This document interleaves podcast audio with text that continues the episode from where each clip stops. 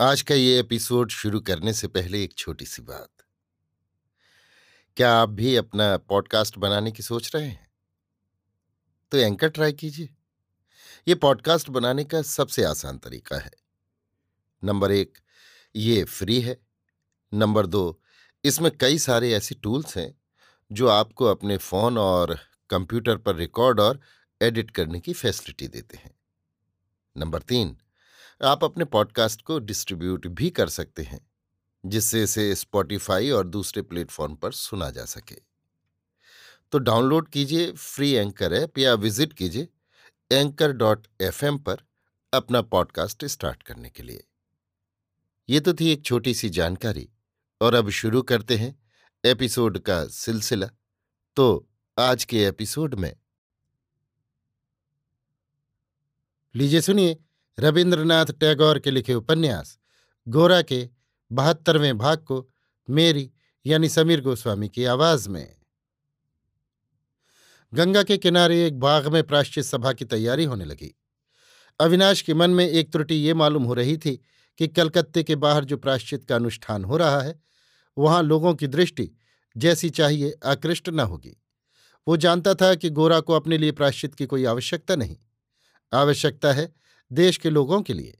इसलिए लोगों की भीड़ भाड़ में ही ये काम होना चाहिए। किंतु गोरा राज़ी न हुआ। वो वेद मंत्र पढ़कर जैसा वृहत होम करके ये काम करना चाहता है, वैसा कलकत्ता शहर के भीतर होने की संभावना नहीं। उसके लिए तो तपोवन प्रयोजन है। वेदाध्ययन से प्रतिध्वनित, होमाग्नि से प्रदीप्त गंगा के शांत तट में दुनिया के गुरु, पुराने भारतवर्ष को गोरा जगावेगा और गंगा जल में स्नान करके पवित्र हो उससे नए जीवन की दीक्षा ग्रहण करेगा। अविनाश ने तब अन्य कोई उपाय न देख समाचार पत्रों का सहारा लिया। उसने गोरा से छिपाकर इस प्राश्चित की बात सब समाचार पत्रों में छपवा दी। केवल यही नहीं, उसने संपादकीय कॉलम में बड़े बड़े निबंध लिख भेजे। उनमें उसने विशेषकर यही बात जताई कि गोरा के समान तेजस्वी पवित्र ब्राह्मण को कोई दोष स्पर्श नहीं कर सकता। तो भी वे सांप्रतिक पतित भारतवर्ष के समस्त पातकों का भार अपने ऊपर लेकर सारे देश की ओर से प्राश्चित कर रहे हैं। इसलिए हे भारत के पच्चीस करोड़ दुखी संतानों, तुम लोग इस प्राश्चितकर्ता को इत्यादि इत्यादि। गोरा इन लेखों को पढ़कर खफा हो उठा, किंतु अविनाश किसी तरह दबने वाला न था।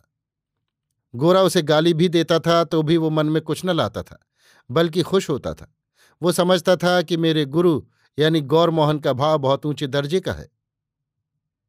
इस मामूली दुनिया की बातें वो नहीं समझते। वो बैकुंठवासी नारद की तरह वीणा बजाकर विष को पिघलाकर गंगा की सृष्टि करा रहे हैं। लेकिन उस गंगा को धरती पर लाकर सगर संतान की भस्म का उद्धार करने का काम इस दुनिया के भगीरथ का है। वो काम देवलोक के वासियों का नहीं है। ये दोनों काम बिल्कुल अलग अलग हैं। इसलिए अविनाश की हरकतों पर गोरा जब आग बबूला हो उठता तब अविनाश मन ही मन हंसता। गोरा के प्रति उसकी भक्ति और बढ़ जाती। वो मन ही मन कहता, जैसे हमारे गुरु का चेहरा बिल्कुल शिवजी जैसा है, वैसे ही मन से भी वे निरे भोलानाथ हैं। ना कुछ समझते हैं, ना कुछ व्यवहार का ज्ञान रखते हैं। बात बात में गुस्से से भड़क उठते हैं, पर फिर ठंडे होते भी देर नहीं लगती। अविनाश की चेष्टा से गोरा के प्रायश्चित के विषय में चारों ओर खासी धूम मच गई। गोरा को देखने के लिए, उसके साथ बातें करने के लिए झुंड के झुंड लोग उसके घर आने लगे। पहले से भी लोगों की भीड़ बढ़ गई। रोज रोज उसके पास चारों ओर से इतनी चिट्ठियाँ आने लगीं कि उनका पढ़ना भी बंद कर दिया गया। गोरा को मालूम होने लगा, जैसे इस देशव्यापनी आलोचना के द्वारा उसके प्राश्चित की सात्विकता नष्ट हो गई हो और वो एक राजसिक व्यापार हो गया है। काल की प्रवृत्ति ही ऐसी है। कृष्णदयाल आजकल समाचार पत्रों को हाथ से छूते तक न थे। किंतु ये बात लोगों के मुँह से उनके कानों में भी जा पहुँची। उनका योग्य पुत्र गोरा बड़े समारोह के साथ प्राश्चित करने बैठा है और वो अपने पिता के पद चिन्ह का अनुसरण करके किसी समय उन्हीं की भांति सिद्ध पुरुष हो जाएगा। ये संवाद और आशा कृष्णदयाल की कृपा पात्रों ने उनके आगे बड़े गौरव के साथ प्रकट की। गोरा के कोठे में कृष्णदयाल ने बहुत दिनों से पैर न रखा था। आज वे अपना रेशमी वस्त्र उतार कर सूती कपड़े पहनकर एकाएक उसके कोठे में गए। वहाँ उन्होंने गोरा को नहीं देखा। नौकर से पूछने पर मालूम हुआ कि वो ठाकुर जी के घर में है। कृष्णदयाल ने चकित होकर फिर नौकर से पूछा, है? ठाकुर जी के कमरे में उसका क्या काम है? वे पूजा करते हैं। कृष्णदयाल ने हड़बड़ाकर ठाकुर जी के घर के पास जाकर देखा कि यथार्थी गोरा पूजा पर बैठा है। कृष्णदयाल ने बाहर से पुकारा, गोरा? गोरा अपने पिता के आगमन से उठ खड़ा हुआ। कृष्णदयाल ने अपने साधनाश्रम में विशेष रूप से अपने इष्ट देवता की प्रतिष्ठा कर ली थी। उनका परिवार वैष्णव था, किंतु उन्होंने शक्ति मंत्र ले लिया था। इसलिए गृह देवता के साथ उनका प्रत्यक्ष योग बहुत दिनों से नहीं था। उन्होंने गोरा से कहा, आओ आओ, बाहर आओ। गोरा बाहर चला आया। कृष्णदयाल बोले, ये सब क्या है? यहाँ तुम्हारा क्या काम है? गोरा ने कोई उत्तर नहीं दिया। कृष्णदयाल बोले, पुजारी ब्राह्मण तो है, वो तो रोज पूजा कर जाता है, उसी से घर के सब लोगों की ओर से पूजा हो जाती है, तुम क्यों इसमें पढ़ते हो? गोरा ने कहा, इसमें क्या बुराई है? कृष्णदयाल बोले, बुराई? तुम क्या जानो, बहुत भारी बुराई है, जिसका जहाँ अधिकार नहीं है, उस काम में वो क्यों पड़े? उससे तो अपराध होता है, केवल तुम्हारा नहीं, घर भर के लोगों का। गोरा ने कहा आंतरिक भक्ति की दृष्टि से देखें, तब तो देवता के सामने बैठने का अधिकार बहुत थोड़े लोगों का होगा। लेकिन आप क्या कहना चाहते हैं कि हमारे उन रामहरि ठाकुर का यहाँ पूजा करने का जितना अधिकार है, मेरा उतना भी नहीं है? गोरा को क्या जवाब दें? कृष्णदयाल तत्काल न सोच सके। थोड़ी देर चुप रहकर बोले, देखो, रामहरि का तो धंधा ही पूजा करना है। धंधे में जो अपराध होता है, उसकी ओर देवता ध्यान नहीं देते। वहाँ भूले पकड़ने लगे तब तो धंधा बंद ही कर देना होगा। फिर समाज का काम नहीं चल सकता। लेकिन तुम तो ये दलील नहीं दे सकते। तुम्हारे यहाँ आने की क्या ज़रूरत है? गोरा जैसे आचार निष्ठ ब्राह्मण के भी पूजा गृह में प्रवेश करने से अपराध होता है। कृष्णदयाल जैसे व्यक्ति के मुँह से ये बात नितांत असंगत तो नहीं लगी। इसलिए गोरा कुछ बोला नहीं। बात को पी गया। तब कृष्णदयाल ने कहा, और भी एक बात सुनी है गोरा। सुनता हूँ तुमने प्राश्चित करने के लिए पंडितों को बुलाया है। गोरा ने कहा, जी हाँ, कृष्णदयाल ने अत्यंत उत्तेजित होकर कहा, मैं अपने जीते जी ये कभी न होने दूँगा गोरा अब अपने मन को न रोक सका। उसने पूछा, क्यों? कृष्णदयाल ने कहा, मैंने तुमसे एक दिन और कहा था कि तुम प्रायश्चित ना कर सकोगे गोरा ने कहा कहा तो था, किंतु कारण तो आपने कुछ बताया नहीं कृष्णदयाल, कारण बताने की मैं कोई आवश्यकता नहीं देखता। हम तुम्हारे गुरुजन हैं, मान्य हैं, शास्त्रीय क्रियाकर्म हमारी अनुमति के बिना तुम नहीं कर सकते। उनमें पितरों का श्राद्ध करना पड़ता है, सो जानते हो ना? गोरा ने विस्मित होकर कहा, इसमें हानि क्या है? कृष्णदयाल ने क्रुद्ध होकर कहा, बड़ी हानि है, वो मैं कभी ना होने दूँगा।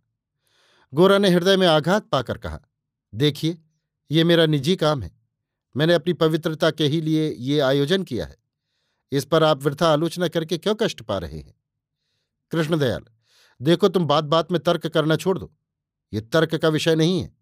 ऐसे बहुत से विषय हैं जो अब भी तुम्हारे समझने के योग्य नहीं। मैं फिर भी तुमसे कहता हूँ कि तुम हिंदू धर्म में प्रवेश कर सके हो, इसी का तुमको गर्व है, किंतु ये तुम्हारी बिल्कुल भूल है। तुम कभी हिंदू हो नहीं सकते। तुम्हारे शरीर का प्रत्येक कण तुम्हारे सिर से पैर तक उस धर्म के प्रतिकूल है। हिंदू होने की तुम में कोई योग्यता नहीं। इच्छा करने से भी तुम हिंदू नहीं होगे। हिंदू एकाएक नहीं हुआ जा सकता। उसके लिए जन्म जन्मांतर का पुण्य चाहिए। गोरा का मुँह लाल हो उठा। वो बोला, जन्मांतर की बात मैं नहीं जानता, लेकिन आपके वंश के रक्त से जो अधिकार मुझे मिलता है, क्या मैं उसका भी दावा नहीं कर सकता? कृष्णदयाल ने कहा, फिर बहस? मेरे सामने मेरी बात का खंडन करते तुम्हें संकोच नहीं होता? इसी को हिंदू कहते हैं। आखिर विलायती झार जाएगी कहा? मैं जो कहता हूँ सुनो, ये सब बंद कर दो। गोरा सिर झुकाकर चुप हो रहा। कुछ देर बाद बोला, यदि मैं प्राश्चित न करूँगा तो शशिमुखी के ब्याह में मैं सबके साथ बैठकर भोजन नहीं कर सकूँगा। कृष्णदयाल उत्साहित होकर बोले अच्छा तो इसमें हर्जी क्या है? तुम अलग ही बैठकर खा लेना। तुम्हारे लिए अलग आसन रखवा दिया जाएगा। गोरा तो समाज में मुझे अलग होकर रहना पड़ेगा। कृष्णदयाल, ये तो अच्छा ही होगा। अपने इस उत्साह से गोरा को विस्मित होते देख उन्होंने कहा, देखते नहीं हो? मैं किसी के साथ भोजन नहीं करता, निमंत्रण होने पर भी किसी के हाथ का छुआ नहीं खाता। समाज के साथ मेरा क्या संपर्क है? तुम जिस सात्विक भाव से जीवन बिताना चाहते हो, उसके लिए तुम्हें भी इसी मार्ग का अवलंबन करना उचित है। इसी में तुम्हारा मंगल है। कृष्णदयाल ने दोपहर के समय अविनाश को बुलाकर कहा, मालूम होता है तुम्ही सबने मिलकर गोरा को नचाने का सामान किया है? अविनाश, ये आप क्या कहते हैं? आप ही का गोरा हम लोगों को नचा रहा है। वो आप तो कम ही नाचता है। कृष्णदयाल परंतु मैं तुमसे कहता हूँ कि तुम लोगों का प्राश्चित न होगा। उसमें मेरी सम्मति नहीं। अभी सब रोक दो। अविनाश सोचने लगा, बूढ़े की ये कैसी जिद है? इतिहास में ऐसे बहुत लोग पाए जाते हैं, जो अपने पुत्र के महत्व से एकदम अपरिचित थे। हमारे कृष्णदयाल भी उसी श्रेणी के हैं। यदि ये दिन रात सन्यासियों के पास न रहकर अपने बेटे से शिक्षा ग्रहण करते तो इनका विशेष उपकार होता। अविनाश बड़ा चतुर आदमी था। जब वाद प्रतिवाद में कोई फल न देखता था, यहाँ तक कि नैतिक प्रभाव की संभावना कम होने पर वो वृथा विवाद न करता था। तब उसने कहा अच्छा जो आपकी सम्मति नहीं है तो ना होगा। पर बात यह है कि उसका सब आयोजन हो चुका है। निमंत्रण पत्र भी जहाँ तहां भेजे जा चुके हैं। इसमें अब विलंब भी नहीं है। ना हो तो एक काम किया जाए। गोरा अलग रहे, हम ही लोग प्राश्चित कर लें। देशीय लोगों के पाप का तो अभाव नहीं है। अविनाश के आश्वासन वाक्य से कृष्णदयाल निश्चिंत हुए। कृष्णदयाल की बात पर गोरा की विशेष श्रद्धा कभी नहीं थी। आज भी उसने उनके आदर्श को हृदय से स्वीकार न किया। यद्यपि वो देशोपकार के आगे माँ बाप के हुक्म की पाबंदी को नहीं मानता था तो भी आज दिन भर उसके मन में पिता के निषेध वाक्य पर दुख होता रहा। कृष्णदयाल की सब बातों में उसे एक छिपे हुए सत्य रहस्य की धुंधली छाया मालूम होती थी। जितना ही वो सोचता था, उतना ही उसका संदेह दृढ़ होता जाता था। मानो जागने पर वो एक दुस्वप्न से दुख पा रहा था। उसे मालूम होने लगा जैसे कोई उसे चारों ओर से ढककर पंक्ति से बाहर फेंक देने की चेष्टा कर रहा हो। आज उसको अपनी एकाकिता एक वृहत रूप धारण किए दिखाई दी। उसके आगे कर्म क्षेत्र बहुत लंबा चौड़ा है, काम भी बहुत बड़ा है, किंतु वो अकेला खड़ा है, उसके पास और कोई नहीं है। अभी आप सुन रहे थे रविन्द्रनाथ टैगोर के लिखे उपन्यास, गोरा के बहत्तरवें भाग को मेरी यानी समीर गोस्वामी की आवाज़ में।